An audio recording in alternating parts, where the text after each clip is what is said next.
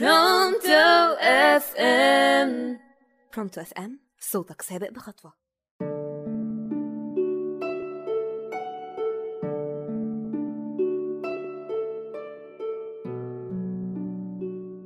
يا مساء الخير مستمعين راديو برونتو FM صوتك سابق بخطوة. معكم إيناس البشير وبرنامج ورا كل باب قصة. هحكي لكم النهاردة قصة صغيرة وبعد القصة دي هنفهم إيه العبرة منها. هحكي لكم حدوتة عم رجب؟ صانع شراع المراكب.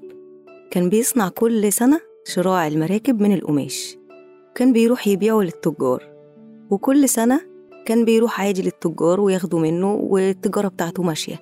يجي فجأة في سنة من السنين لقى تاجر سبقه وباع كل ال- الشراع لأصحاب المراكب. وبعدين حط القماش قدامه وفضل يفكر هعمل إيه؟ كانت صدمة كبيرة بالنسبة له. راس ماله ضاع وتجارته كلها وقفت وكان محط للسخرية بسبب أصحاب المراكب. كلهم بقى بقوا يسخروا منه.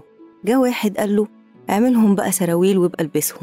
أخد منه الكلمة على قد ما هي زعلته بس حطها قدام عينيه وفضل يفكر هعمل إيه. ففعلا أخد منه الكلمة ونفذها وصنع من القماش ده كله سراويل تنفع لأصحاب المراكب وفضل ينادي عليهم مين محتاج وهياخد ربح بسيط جدا منهم عشان يقدر يبيع القماش ده كله. وفعلا اتباع كله وطلبوا منه كمان زيادة ووعدهم إنه هيعمل لهم بجودة أحسن وفيها جيوب كمان تساعدهم. وفرح جدا وقال لهم كل سنة هوعدكم إن أنا هعمل حسابكم بالسراويل دي.